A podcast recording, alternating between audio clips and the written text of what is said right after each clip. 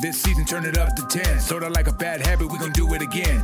Ready or not, we're gonna tie some ends. Go tell a 36, try to grab all the friends. We're back like we never left. On track like a treble clef. Skip a beat on the seventh rest. Bring feast, we don't pass them over. We got the first fruits, no way to show shoulders. Can't live on that bread alone. Every word of God's mouth will fuel me on. That's scripture, that's Christ alone, that's grace alone, that's faith alone. All glory to God, cause that's His alone. Since the lamb's been slain, we can each belong.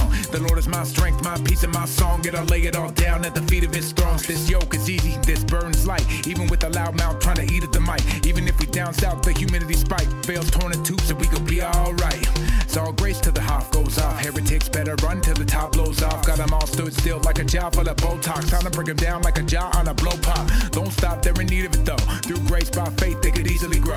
New wave, new age, new way to see bro. Now one truth, life, one way to his throne.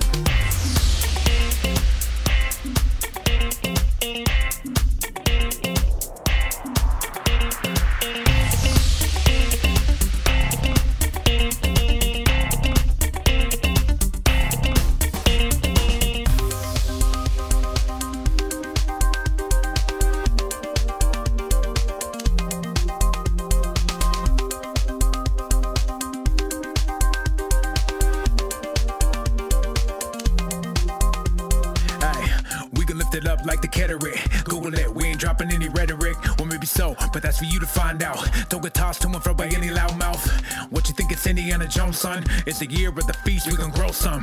Time to put some meat in the bones. Gotta put the milk down, son. It's time to leave home. I'm just saying, there's a time in the season you gotta be a Berean. If you just hear and believe it, you could be walking with demons. It could be rendering Caesar. All the things that go to God, that's a little like treason. Wait, welcome back, my friends. Did you ever really think we could pass the 10?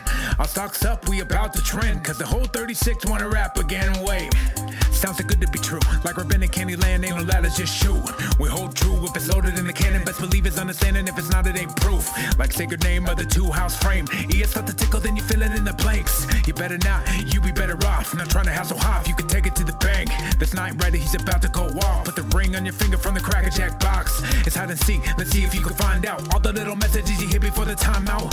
Ever seen a scholar with a blue belt? I have, he's about to make your food melt. The loud one, and he strikes again. But don't let him close range, he gon' bite your friends. So relax, got it still in control. He knows every care, every bit that you hold. He knows every hair, every need for your soul. Nothing new round here, this story's been told. I bet you feel weak and your life is in tatters. With bruised feet, your body is battered. You can't reach, trying to climb up that ladder. Sit back and hold fast to Messiah matters. These guys.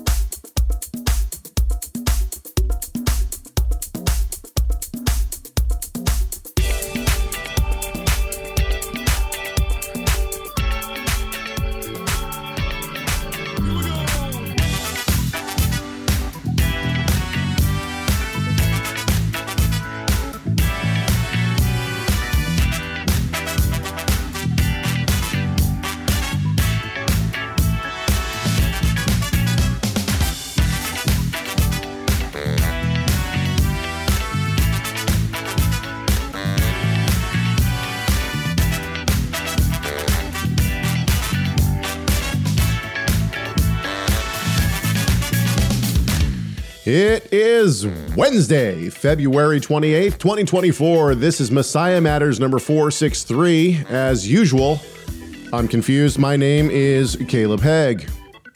And I'm Rob Vanhoff, reminding you all it's a leap year, so today is not the last day of February. There is oh. one more day tomorrow. There you go. February 29th. Go. All right. Andrew in the chat room, I, I agree that that is probably my favorite line too. He's talking about the uh, talking about the uh, line in our intro music. Have you ever seen a scholar with a blue belt? I have. Ah, makes me tear up a little every time. Okay, so Uh, if you like advance, if you like up up level, well, that'll be next year's rap, Nate. Oh, I no. I'll be I'll be at Blue for three years for sure. So, for those who don't know what we're talking about, actually, we got a uh, we got a question about martial arts. somebody asked if we could talk about martial arts just for a few seconds because they have something coming up where a homeschool thing is going to. I don't know. Anyway, um, I and sorry, I don't even have the email in front of me, so I don't even remember who sent it. Um, I suppose I could talk about martial arts for a few seconds. Um, so, so, for those who don't know, the the the the guy who raps in the uh, in the intro to our music, i his name is Ben. Ben is one of my, the coaches uh, who uh, has been uh, coaching me in jujitsu for the past uh, two years, essentially. And uh, he is uh, he was there when uh, I was presented with my blue belt, and so that's the line that he put in there. Have you ever seen a scholar with a blue belt? I have. He's about to make your food melt. Is the line that he put in there. Um, so Your I food melt or was face. Is it food? I think it's food melt. Anyway, so um, the uh, the uh, long and short of it is is that I got first I, I was a practitioner of karate for I don't know a very short time, two months. I got out of the karate because I uh, did not appreciate the uh, meditation sessions that our school, that the school that I was going to had, and I was informed that that was how it was at most schools. So I got out of that. Um, then I went to Taekwondo with my son, who at the time was I don't know six, something like that. And we went to Taekwondo. We liked that the Taekwondo school that we went to because they had no meditation, which I was very happy about. However, there was a question about um, there was a question about uh, kata and like whether or not that was originally made for uh, like a Hindu celebration, all that kind of stuff. But ultimately, the reason I didn't appreciate now, I'm gonna, I'm probably gonna, I'm probably gonna tick some people off here. The reason I didn't appreciate Taekwondo from the very beginning was because I thought a lot of it was all fluff. Um, and now that I do jujitsu, I realize if I can get to the person's body um, without being knocked out, they're done.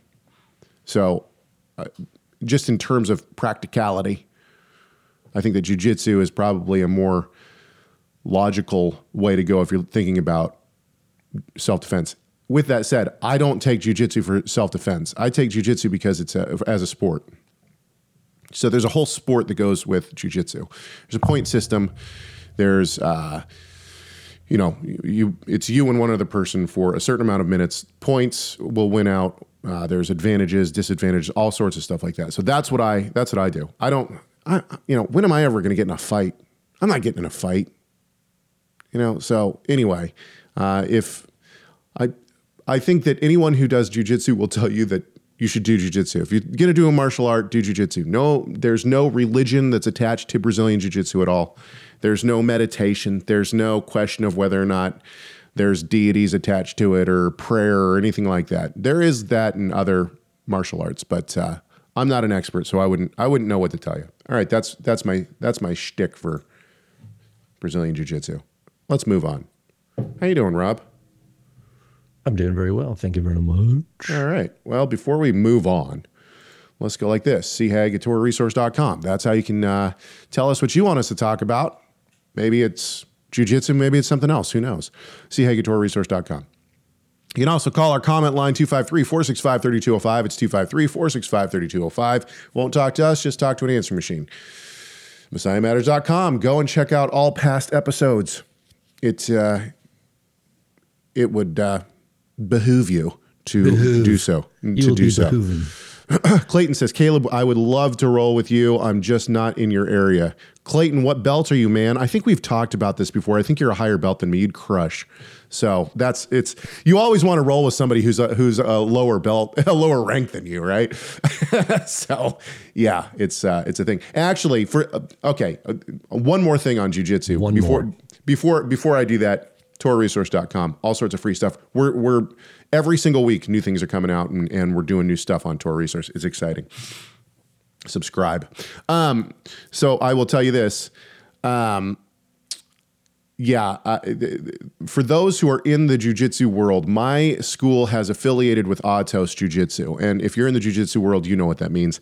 And uh, so, in I think May 1st, we'll have we will move to a new building and we'll have the grand opening as Atos Jiu-Jitsu, like the grand opening. Even though we've been, um, even though we've been with Atos for some time, like about a year now, um, we will have an official grand opening as Autos. and Clayton if you if you're looking for something to do, come on up up to Tacoma, Washington, because Andre Galvao will be coming up and uh, uh, doing a seminar to kick off our grand opening. So if you uh, if you if you know, you know. Anyway, Clayton says I'm a purple belt brother, but since COVID had hit, you know I've been out. That's right, I remember the story. Been out for pro, for a while, so probably will still get an advantage because I'm rusty. Yeah, actually, I had a, a purple belt who was out for uh, a year because he blew out his knee in every single way possible. I Had to have surgery and everything. And when he came back, we had one roll where I felt like I was doing all right. And then after that, no more. So, okay, let's get into it. Um, so, Yes, let's. I want to talk to you about something that happened to me yesterday. I got an email from someone. Now, I'm not gonna. I'm gonna. I'm gonna stay away from names. I'm gonna stay away from names and playing clips here. Just this once. Just this once. Well, here's the thing: is that I'm trying to. I'm trying to give people a little bit more grace, right? Like when I think of people in the Messianic or the Hebrew roots movement, which I would consider myself probably part of. I don't know, both of them, none of them doesn't really matter. Y- y'all know how I talk about, um, you know, uh, about labels and that kind of thing. Anyway, when I think about people in the in the Messianic and the Hebrew roots movement, I, I mean, I get flustered very easily because I think that there are some very, very errant theologies that are attached to both. We'll talk about one of the, them in the Messianic movement here in just a second. And uh, so I think oftentimes people might think that I, I dismiss uh, people in these movements as brothers and sisters in the Lord. I don't. And so, in the spirit of trying to think of, of people in those movements as brothers and sisters in the Lord, I'm trying to I'm trying to give much more grace, if possible, to to people. And so I was sent this uh, podcast the other day, and it was a podcast on uh, the the people were talking about one law theology. Now, if you've heard this podcast, you're gonna know exactly who I'm talking about. That's that's fine. Um, and for those who don't know what one law theology is, we'll, we'll I'll just give a real I'll give you a, a five second spiel on, on one law theology. One law theology teaches that the Torah, God's law, is for Jew and Gentile alike. There shall be one law for you and for the for the stranger who is dwelling among you. Okay, so the laws apply to Gentiles just as, as long as you're a covenant member. The covenant stipulations apply to you. That's one law theology. There's only one law. Okay. So they're talking about one law. My guess is, and I, I, I don't know the motivation behind the, uh, the, the the podcast that I was listening to. I, I had there was three gentlemen talking. I, I have to assume that the motivation was that that uh, some people have been talking in the messianic realm about uh, this this group of people, and um, that uh, they're they're kind of responding to the detractors. That's what I that's what I am gathering, and so I actually appreciated a significant uh, amount of the of the podcast. I thought that a lot of what they said was actually ra- rather good, and uh, they uh, they count they were coming from a standard messianic position. And I don't know where this conversation is going. By the way, I just thought about talking about this about five minutes before we came on the air. So, And I have help- not heard Yeah. what this is. So, So, anyway, keep so going. Rob, help me out here at some point if you want. So So I don't know what I, I have no context, so that's okay. It's okay. I'm going to give It's you some all right. context. I'm going to give you some context here. So they come from they were coming from a standard messianic position, and for uh, the standard messianic position that I'm speaking of is the idea that the Torah is is uh, predominantly, not all of it, but predominantly for Jews. And so the Gentiles have the ability to uh, to to carry out parts of the Torah. Some of the Torah is universal, like uh, you shouldn't murder, you shouldn't steal.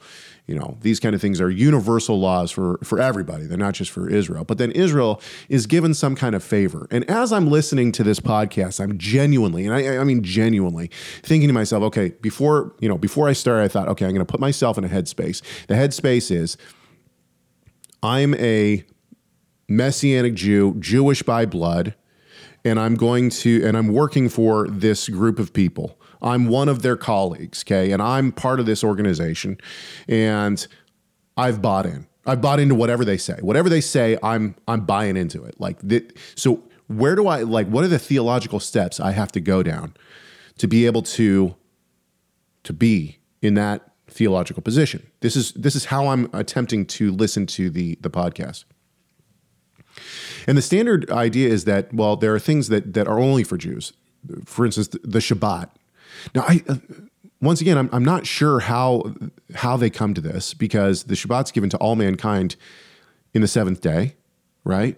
Of creation, God rests so that everyone will rest, right? Um, and so they're saying, well, if you're a Gentile, you probably, you know, you shouldn't keep the, the, the Shabbat in the same way that the Jews keep it. You know, you shouldn't.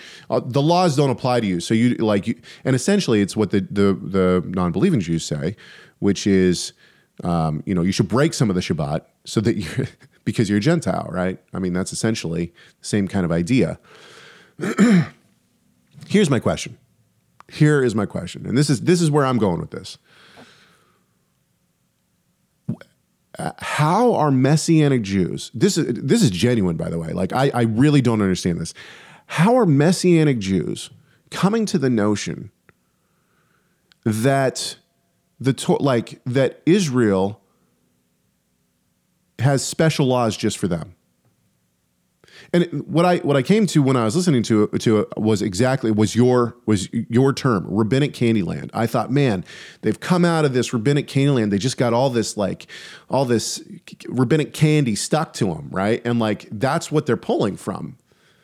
That's what I had. But I mean, genuinely, and I'm I'm I'm down to hear what the what the what the uh, chat room says as well. So where are the Messi- where are the messianic Jews outside of, outside of rabbinic literature? Where are the messianic Jews coming up with the idea that there are special laws just for them? Yeah, there, there's a uh, just real quick, and I, I want to hear more of what of what you were encountering. Is there's there are Jewish Israeli believers in Israel that in Hebrew, they would be called Meshichim, right? They would be called right. messianic, but are very, you know, American Christianized uh, in terms of interpretation of the scripture. They don't they don't think the Sabbath is obligatory. They right. don't think the food laws are obligatory, but they're messianic Jews.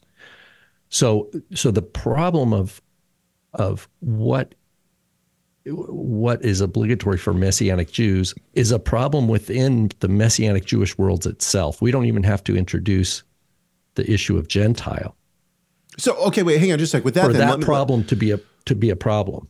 Let me ask you this then, and like, and and once again, I am like, this is I'm genuinely wondering this. It's very rare that I come on to our show with questions that I don't already have a slew of answers of how I'm going to how I'm going to answer these. I mean, these are genuine questions. So, do you think that it? Do you think that the, within the messianic realm, do you think that the messianic Jews are almost like the the Chabad, where it's like we have a mission to go in and find the Jews within the church?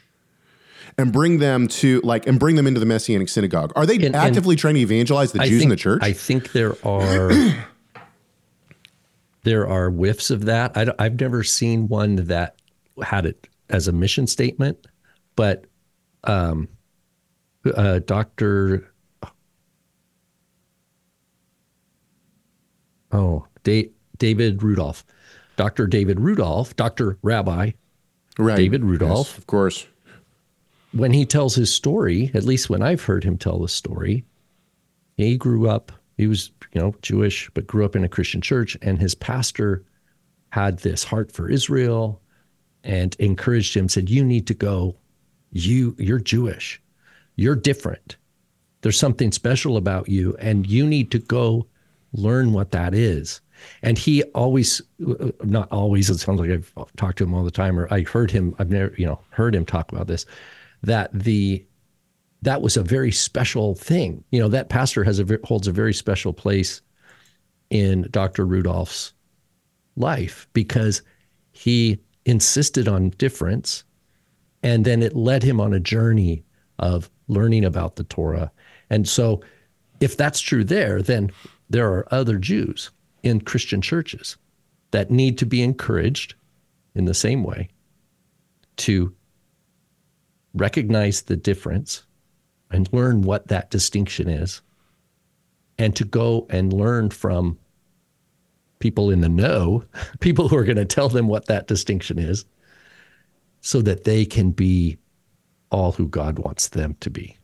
See, I think the, that's kind of the story. So that the other problem I, is is that the other problem that I saw that I really like pinpointed and and this isn't to put anyone down, but you know there were there were a lot of good things that were said in this podcast. One of them was that they said, well, you know, circumcision something that you and I say all the time. Circumcision in the first century was a shorthand for conversion. It wasn't it wasn't just a, the physical act of, of cutting away the flesh. And I'm like, yes, exactly, right? As they're saying this.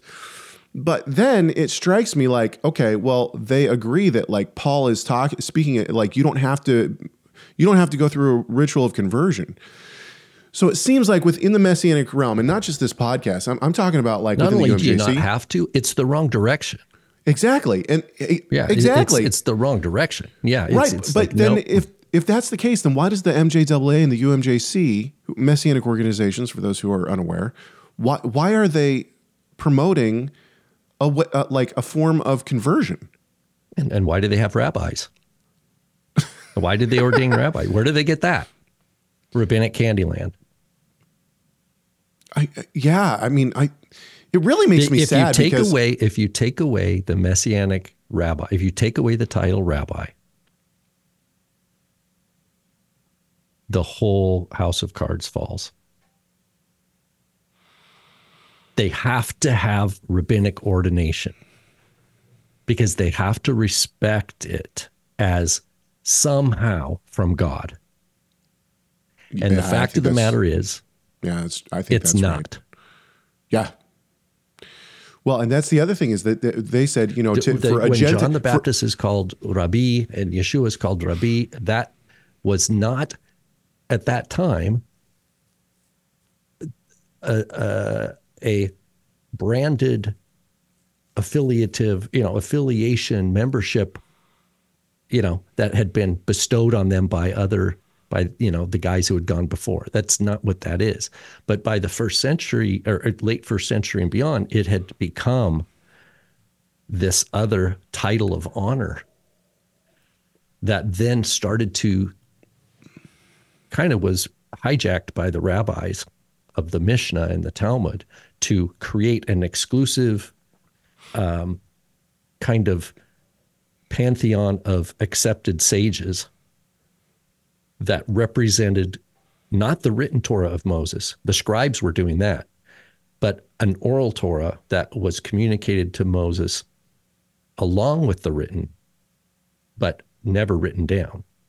And that you, in order to be true Israel, you had to be under these shepherds, these sages who taught you the halakha, how to be Jewish. And that includes things like who you can buy meat from, who you can buy wine from. So economic things, things that have social ramifications. You can't eat at those person's house because they don't wash their hands properly. They don't wash their dishes properly. They'll put milk and meat on the table together, right? Right. Stuff like that. And they started enforcing and they started like any good religion, like Catholicism, you know, people started buying into it. So here's the thing though is that within this podcast they said that for a Gentile to essentially do I think I don't remember the exact word. I want to say that the exact word was steal, but like to do the the commandments that are only for Jews. Zit zit, okay, tefillin. Uh oh. I know, right? Yeah, exactly. Same here. I got I got mine on too. So so to do these things was her like heretical. That would be heretical. And to, to me, first of all, you're using a, a Catholic word, right? Uh, heretical. So and, you're using it's a rabbinic point of view. Right, exactly. It's a and, it's a it's a Talmudic point of there, view. There, that and and that's the point is that like for it's me, not to, a gospel point of view. Exactly, they are they are advocating for for the anti for the anti gospel.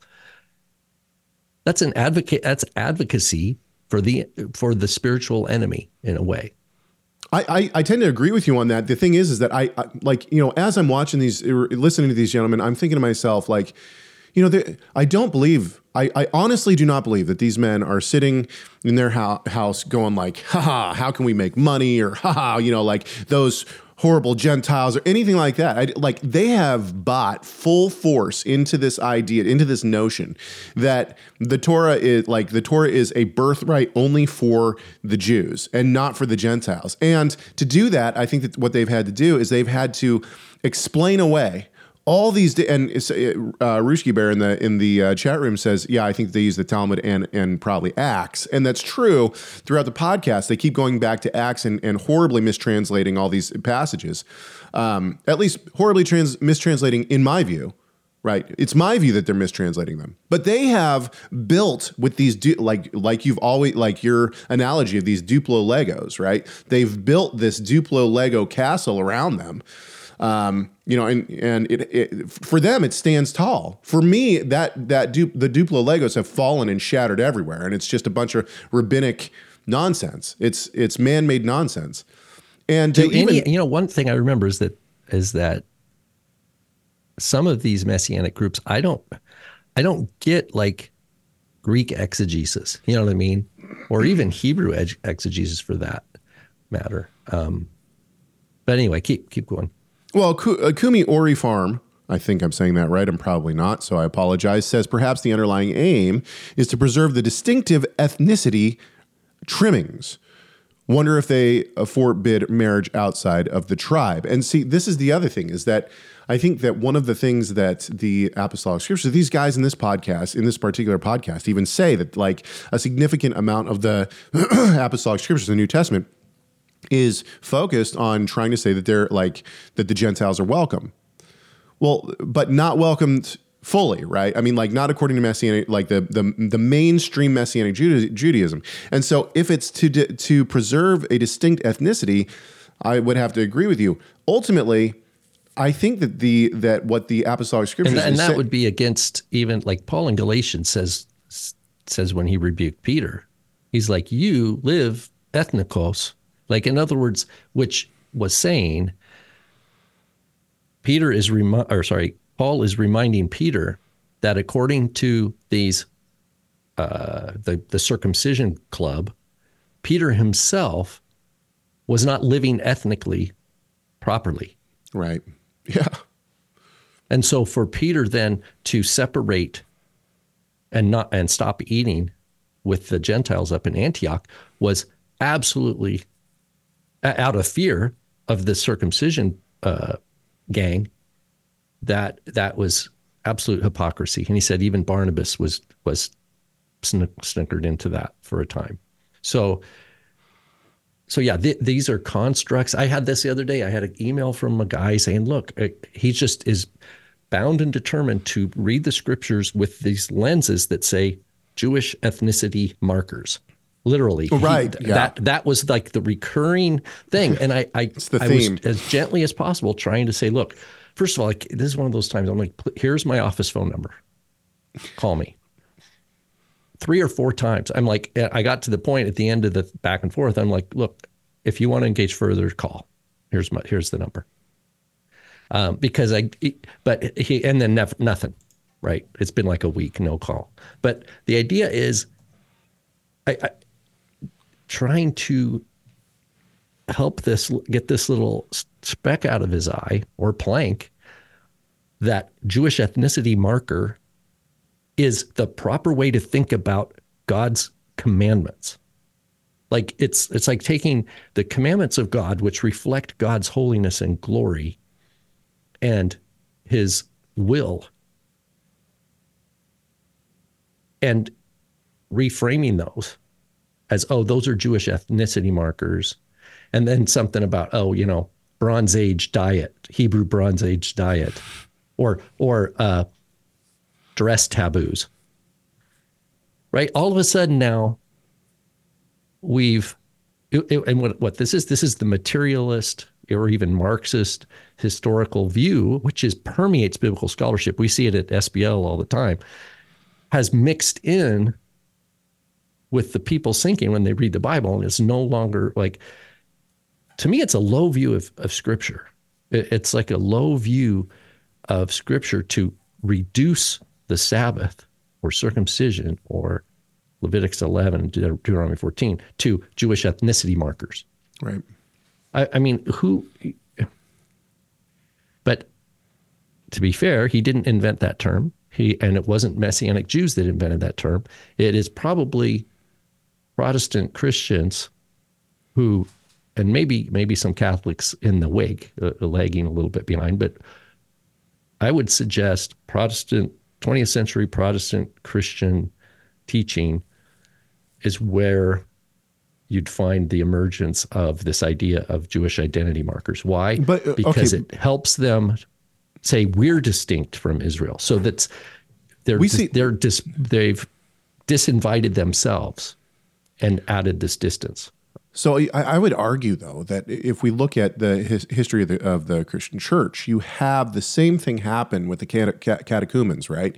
In the in the third, fourth century, the catechumens are coming in; they're like the converts, right, to Christianity, and there's this idea of, hey, you can't, you can come and you can learn from us, but until you convert, essentially, until you're baptized, right? So that so it's a different way of becoming into the club but until you're baptized you don't have the right to do xyz right?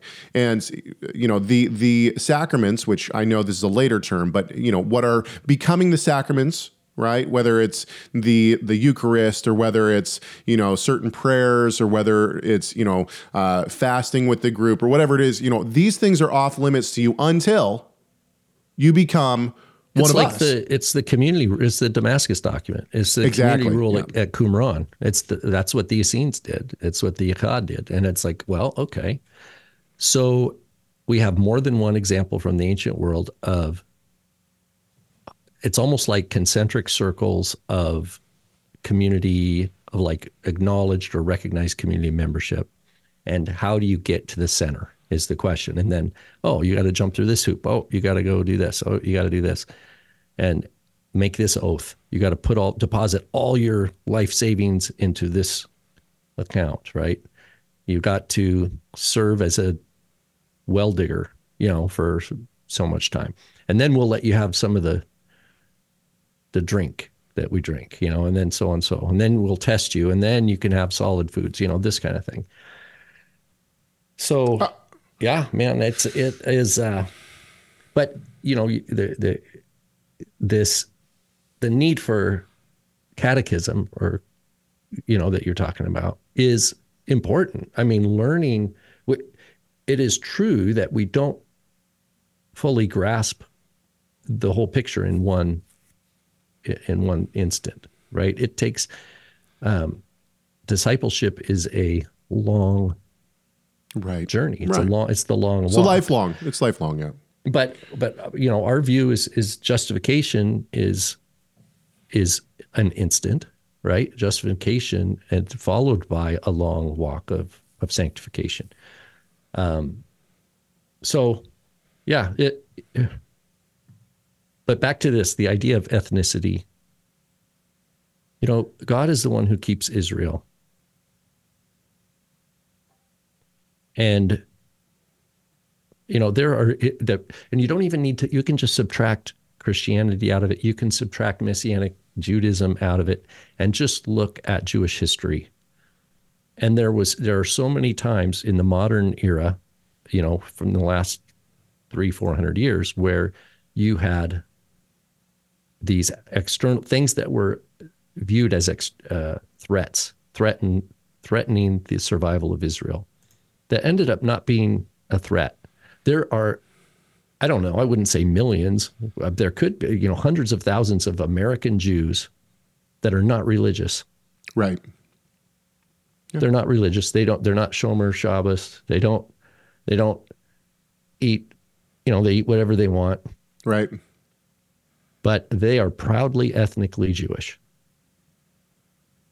now it might come down to it. When they get married they're probably like yeah my mom wants me to marry a jewish girl you know?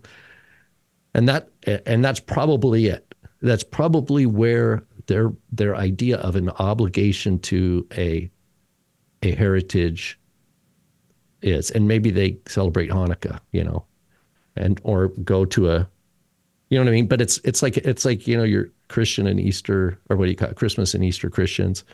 It's like your hanukkah and passover jews you know so um I have a friend Yeah. I would I, I would I would talk about right now, but I, I don't want to talk. Yeah, I, I'll I'll leave my friend out of it. Anyway, I, I do have. I'll say this: I have a friend who is who is married to a practicing Reform Jew. So I mean, and you know, then then the the issue he's Catholic, and so the issue is okay. Well, you know, what do we do? And I asked him. I said, well, you know, what do your kids go to mass with you? And he said, "Oh no, their mom's Jewish. They go to they go to temple." And okay. So, anyway, all right. Let's let's get to things that are actually on the list. I hope that you've all enjoyed this walk down. Yeah, half hour in. I know, right? Sorry, my bad. No, hey, My it's bad. good. I, I I I don't mind. Can you give me this is from Cole? Cole wri- writes in, can you give me some insight into Matthew 7 7? I mean, we know that it can't literally mean what it is saying, thoughts. And what he's referring to here is the idea of, well, let's get to it. Matthew 7 7. Ask and it will be given to you. Seek and you will find. Knock and it will be open to you. And I, uh, I asked him, I said, "What do you mean it can't literally mean what it, what it says?" He said, "Well, I'm not. I'm not going to get everything that I ask for. There's other passages too. You know, like uh, if you pray in my name, it'll be given to you." So, um, there's a parallel text, by the way, to this, which is in Luke, which is if you if a son asks his father for you know, a gift. Will he give him a, a rock? Will he give him a snake? How much more will your father give you the Holy Spirit if you I ask that's for it? also in Matthew too, some of that. But anyway, So, well, it's here in this passage. That's why this is. That's why I think this is a parallel passage. oh, gotcha. He gotcha. says, Okay. "Or which one of you, if his son asks him for bread, will give you will give him a stone? Or if he asks for a fish, will he give him a serpent?" That's in uh, the next three verses. so what's the um, anyway, que- what's so the question is is question? is why why won't God, like I how can we reconcile this? If I ask God for something he's not going to give me everything I want. If I want a Ferrari God's not going to give me you know if I say Lord give me a Ferrari he's not going to give me a Ferrari. And my response to this and this is I mean this can be a very quick uh, response. My response to this is is that we have to frame this in what what Yeshua has been talking about. He's talking about the Sermon on the Mount. The Sermon on the Mount he's talking about the gospel message as a whole the kingdom coming. In fact I believe that the uh, that the um, the Lord's Prayer is right around this this yeah, chapter six. Is right yeah exactly. So he's talking about the kingdom coming on heaven, or the kingdom of heaven coming on earth. So on and so forth. He's talking about the gospel message. He's talking about, um, you know, patience. He's talking about all these different things, all these attributes that are of citizenship of the kingdom. And so the point is, is that if you ask for these things, and once again, our parallel text in Luke about the Holy Spirit, he specifically says, if you ask for the Holy Spirit, it'll be given to you. And so my response is, if you ask for the Holy Spirit, then if you seek the Holy Spirit, it will be given to you. Knock on the door and ask for the Holy Spirit, and it will be given to you. This is the point: is that um, it's not just saying if you want anything in the world, if you want a brand new house, and you ask, I'm going to give it to you. He's speaking about something specific. that would be my response. Rob, Uh, I have two answers. My Please. first answer is that ask, seek, and knock. That this this is an important passage because it proves that Jesus taught in English. Because ask starts with A, seek starts with S, knock starts with K, and it's. Ask. a deliberate acronym yes, for ask. I And it- got it.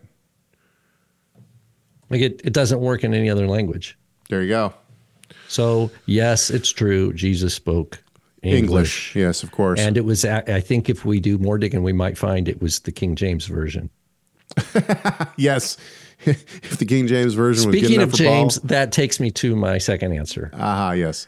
Uh, James or Jacob, uh, chapter one, five through eight. I'll just be reading here from the NASB 95, probably my favorite You heard it here first. translation. It It's the one that doesn't suck the most. The most. No, no, it has the least suck factor.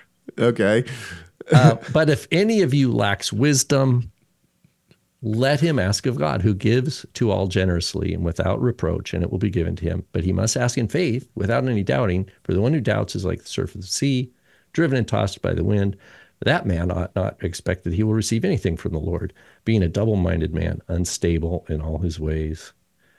So the idea of ask, seek, and knock, seriously, this is my serious answer, is that because the picture is is the Heavenly Father. Like you're a child of God. Right. And just as a child in this world, even if the unbelievers, a child of unbelievers, right, the father will give give you know give his son whatever he's asking for if it's, it's something legitimate like a legitimate need.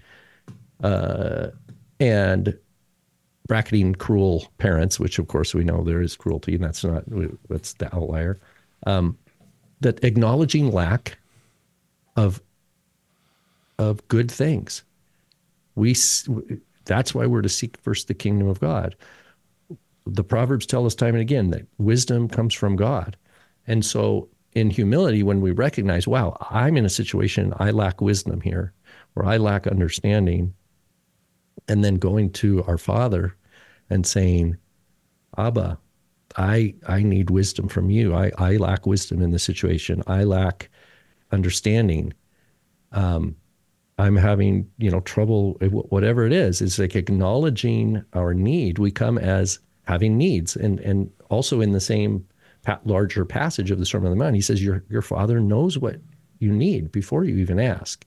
So when we do ask, that, that what's implied is that asking that corresponds with our genuine need, right? And, and that, that we can, that God is absolutely faithful and trustworthy to provide his children with what they need. Um, that's, that's my answer. It's a good answer. The first right? one, I'm still, I'm not totally sold on, but it's, it's a, I am leaning towards Jesus speaking English. Uh huh. Let's move on. Eric writes in, "What are your thoughts on blood curses?" Now, this is one that I said that we were going to get to, so this will this will be uh, this will be good. What are your thoughts on blood curses? Can families have curses? That sounds like a Harry Potter book. What is the?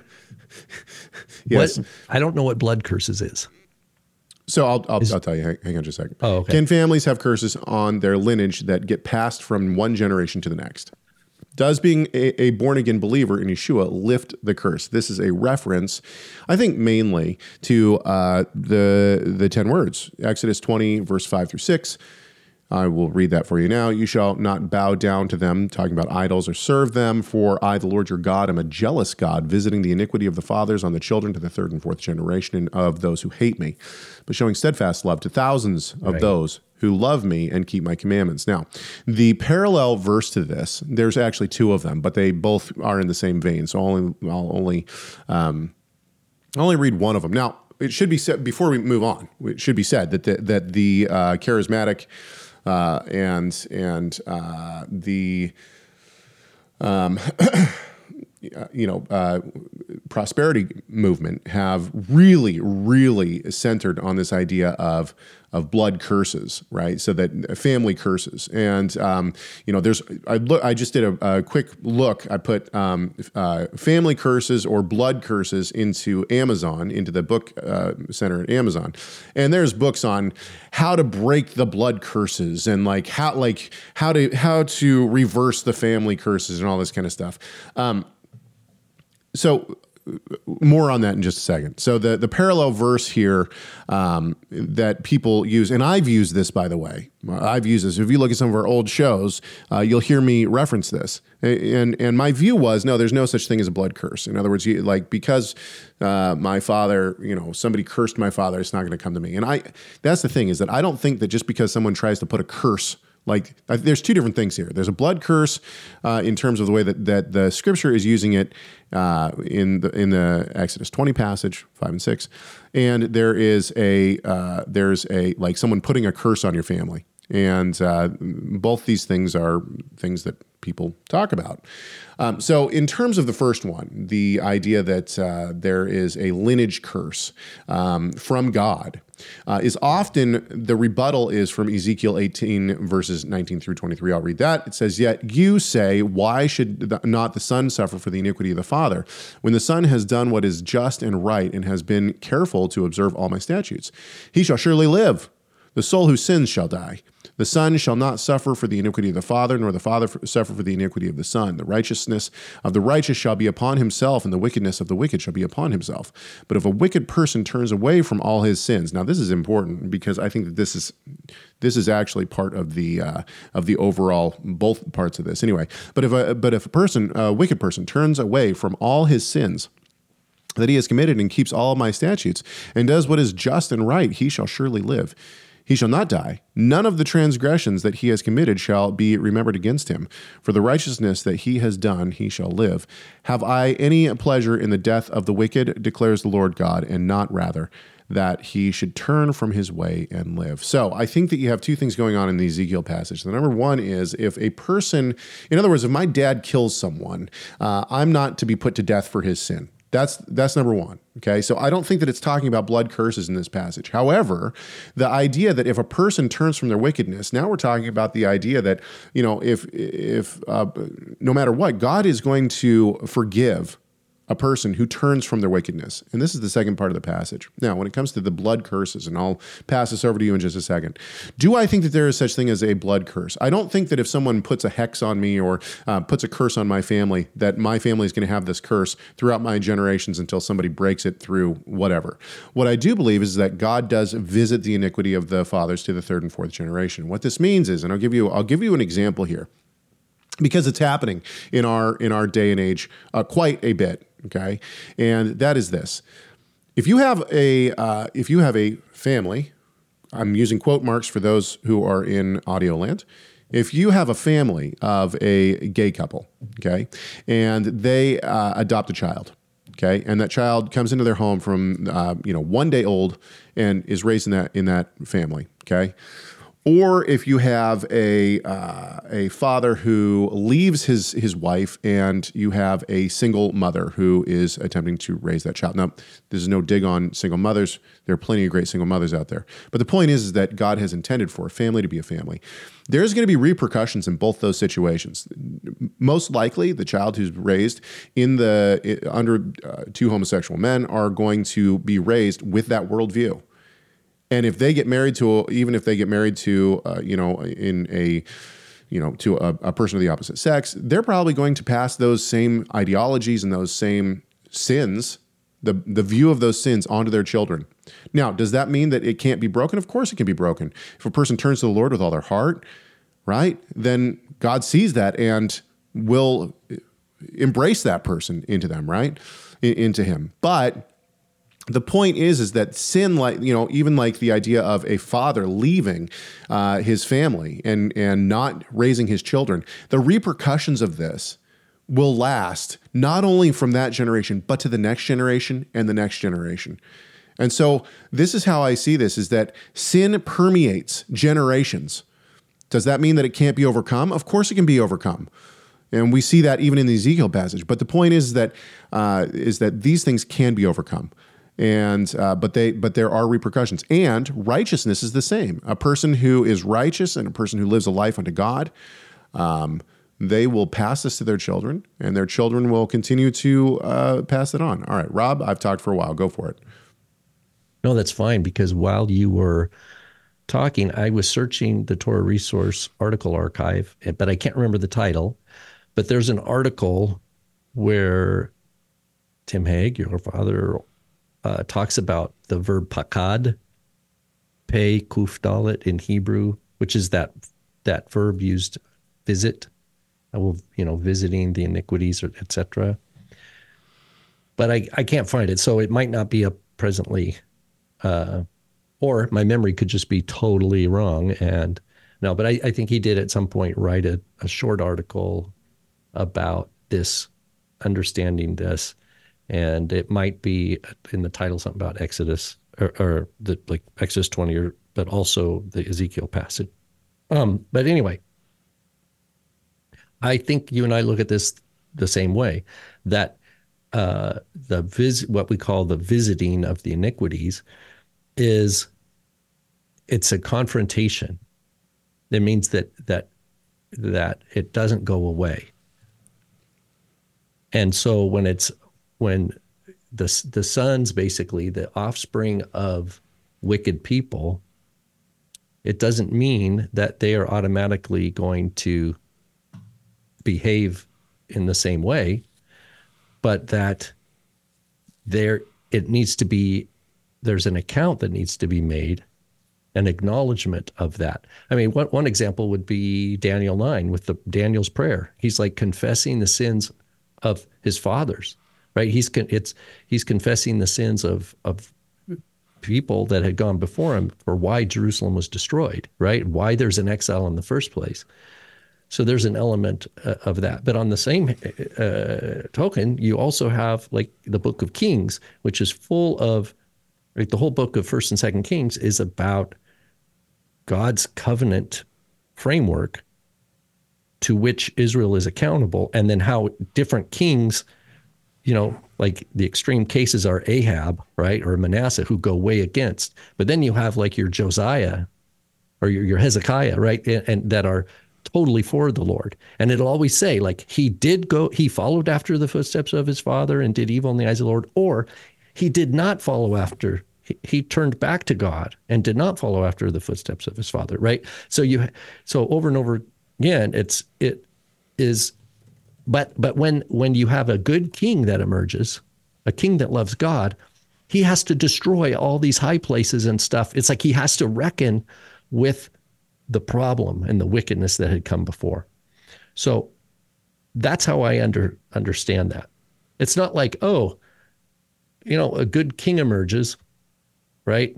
And the high places stay up, now there are places where kings didn't go as far, right? They they didn't fully eradicate the idolatry, but they did a lot towards that. So obviously the the history of the kings of Israel and Judah have all sorts of nuance, but and so I'm making some general statements.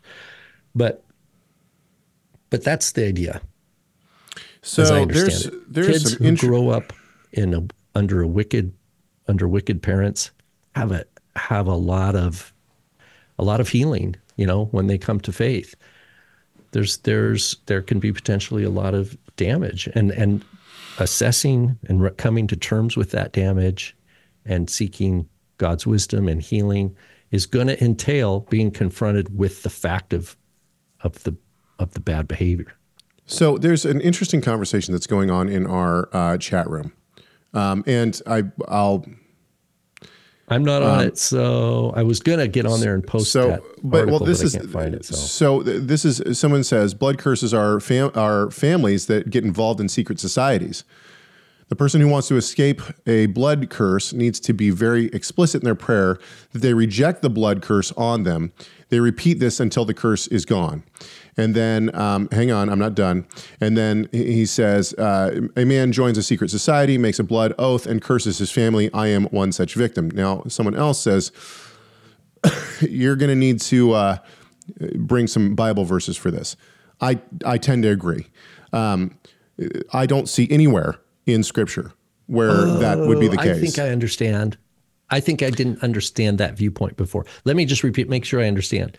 The idea is some there was out outside of God's covenant. Let, You know, there was pagans or whatever. They created a secret society. They mem- the members put themselves under some sort of blood oath for them and their children. Right. And then the idea is that binding now, is like that does that a binding so, thing that has to be broken for the new generation that becomes and, a believer? And this is the second kind of curse that I was talking about. In other words, the idea that someone curses my family or something like that, and then that curses on my family until I break it. Here's the thing: is that I believe yeah. that, and I believe that anytime a person comes to to Christ, you, no matter what, that curse any any kind of curse yeah, that a person not, has no power has no power yeah, whatsoever be, be, be assured yeah be assured now that's part of your healing might be going if you're if you have fear if you're if it's got you afraid well there's healing there for you. And just learning scripture and learning that that it really has no power um, that's important. Yeah. But if if my father was was part of some secret society and put and put some so-called blood curse on me and I come to Christ there's nothing that needs to be done that yeah, has been taken care exactly. of completely. There's no ritual. There's nobody no... can nobody can put a blood curse on me because uh, because I'm in Christ. I have blood that's already been spoken for for me. I've been washed by blood already. and I I just do not believe that. Uh, that uh, such a uh, blood curse or whatever you want to say uh, is going to bind a believer. Well, that is not how the scriptures doing, speak. It's also an imaginary world where they have, um, they have imagined covenant faithfulness to demonic. They've like projected this idea of covenant faithfulness. In other words, in the secret society, if they're if they have a quote unquote blood oath or blood curse on their children and stuff, they're the picture of the of their deity or non-deity, whatever, is the idea that there's that there's a faithfulness to uphold that blood curse over generations, right? Right. And it's it's it's obviously all it's just a product of darkened hearts. It's it's not um, it's not real. So, All right, let's move on. but the fear is real. People feel afraid, Oh, yeah. and so learning the truth of the gospel will dispel that fear. Let's move on. Um, Nelda, Nelda Bell, writes in, and this this will be a quick one. This will be our last. Uh, this will be our last, our last conversation for the day. She writes in. She says, "I'm curious about a topic. I went back and listened to show 286 and 227 Wow, about school. baptism. Almost old school. Old school. That's Middle Also- Kingdom. Also, also downloaded a couple of articles. What is the difference between a mikvah and a baptism? Now, every time we talk about this, we the emails get sent. So that's fine. You can take a different view. Was John the Baptizer doing something brand new? Where did God command him to do this? Why was he not persecuted for doing something brand new out of the blue? My question about baptism is mostly is this a new command suddenly created by God given to John for us to now follow as a testimony of Yeshua's death and burial and resurrection? I come from a background where not only were you to be fully immersed, but if you aren't, even though you accept Yeshua as your Savior, you will not be accepted into heaven. Thank you again for your willingness to teach and your service to God. Okay, a lot going on in this question. I will give you my perspective and then pass it over to Rob. Number one, I do not believe that a mikveh and a baptism are the same thing. Mikvahs are done uh, continually. uh, Not just once, they are uh, done to wash away um, uh, impurity, and it is a ritual to be able to bring you back into a sacred space ultimately. Okay, so that's uh, that's what a mikveh is, and uh, a baptism is only done once. There's one baptism, and uh, once for all time. You are baptized one time. You are baptized into something, and uh, so. Uh, I think evidence for this is the fact that John the Baptist didn't just do a mikvah uh, in the mikvahs in Jerusalem. He went out in and went to the Jordan for it. I think that that's very significant. Uh, my second answer to this is: Was it something new? Well, yes and no. Um, it was it was uh, new in the idea that uh, well, it's new in the idea that we the the first attestation that we have of a quote unquote baptism in this sense to bring somebody into a into a uh, you know service to somebody is John the Baptist. That's the that's all there is to it. The first first century work that we have that talks of baptizing someone to bring them into a community is John the Baptist. Um, however, uh, is it the first time we see baptism? No, Israel was baptized into Moses when they went through the Red Sea. Paul tells us this, right? So baptism and the way that it's, it functions is actually used all the way back when you know in And they didn't even get wet. exactly. That's the original sprinkling because I think some of the waves So were kind the, of the spray came off the waves. it yes, exactly. It was it was actually mist baptism by mist. There you go. So ultimately, uh, I I am very taken with uh, I think it's N.T. Wright who uh, talks about the notion of going out. So Israel is waiting for a Messiah. Okay, they're waiting for the coming King who's going to uh, overthrow Rome and going to give the land and and everything back to you know they see themselves and even though they're in the land and even though they have the temple they see themselves in exile because they're under the rule of the Romans. And so they're waiting. Yeah, and even, even Nehemiah it says we're slaves in our own land. Right. And so the question, the, so ultimately, I think what is being, you know, what Israel is is seeing, what the people are believing is, hey, we're in exile because we have not followed the, co- the covenant of God. God has put us under the ex, uh, under the the thumb of the Romans because we have not been faithful to the covenant, and so they're looking for this coming Messiah to come. What John the Baptist says is, hey, you know what? You're right. We haven't kept the covenant. So what we're going to do is we're going to go out eh, back out into the to the wilderness. We're going to go back out to the Jordan River where Israel originally accepted the covenant. And what happened? They went through this quote unquote baptism through the Jordan. Remember that once again the the the water parts. Israel comes through. They say that we're going to yes, we will accept it. Joshua 1. We will accept the covenant. Joshua 1, 2 and 3. And they come through the Jordan into the lands, and now they've been given the land because they've accepted the covenant. But they instantaneously turn. they turn from the covenant. What John the Baptist is saying is, "Hey, we're going back out. We're and you know those who want to actually keep the covenant the right way, we're going to hail in this messianic age. We're going to do it r- the right way, and we're going to we're going to come through the water again. So if you're with me, let's go." Everybody goes back out to the Jordan. People start getting baptized. Now the baptism is not just a sign that they're going to keep the covenant. It's a sign that they accept the, the kingship of the Messiah. It's uh, uh, that they are going to not only keep the, the covenant, but they accept the yoke of the of the Messiah on them, and that they are His. That is the symbolism here. And so when when uh, and ultimately that they accept God as their king, right? That that God is the one who they will now serve.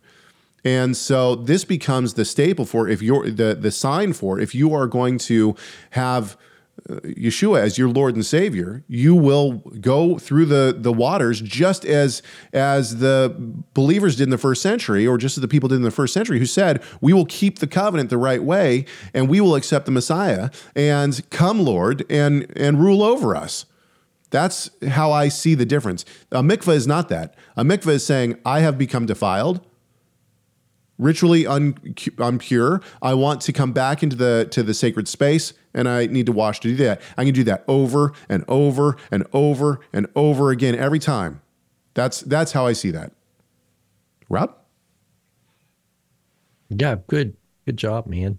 The uh, that's yeah, it. Yeah, I mean, I would just put it. Maybe I I might just highlight a different different aspects of the same point. I think is that the washing the requirement of washing, like Caleb's talking about, just comes from the Torah. Now, they don't use the word. They don't use that word. They just say you shall, you know, he shall wash his flesh in water, right? And so we know what the sources of un- impurity are, right? It could be touching a, a corpse of an animal, right, which is unclean for a day, right? Uh, different kinds of bodily, you know, uh, emissions events. Yep.